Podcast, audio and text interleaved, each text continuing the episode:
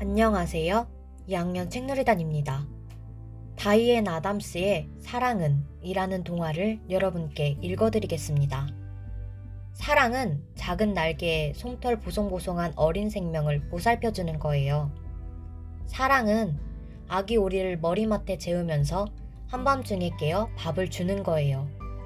머리부터 발끝까지 포근히 안아주면 이제는 울지 않고 편히 잠이 들지요.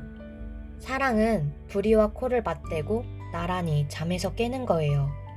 아침 내내 졸리고 목욕할 때마다 난장판이고 늘 장난치고 말썽을 부려도 언제나 다시 평화로워지지요.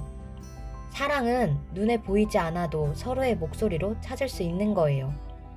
아무리 어려워도 힘을 키우다 보면 어느새 연못으로 나갈 수 있게 되지요.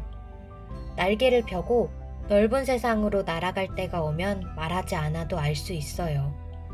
사랑은 아기 오리를 살살 밀고 끌어당겨 둥지 밖으로 데리고 나오는 거예요.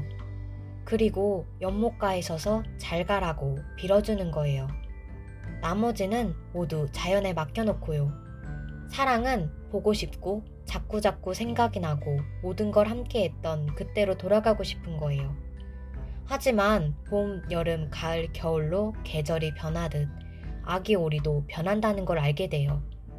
사랑은 나를 기억할까 가슴이 두근두근하지만 손을 흔들며 다시 만나는 거예요. 그리고 곧 알게 되지요. 사랑은 변하지 않는다는 걸요.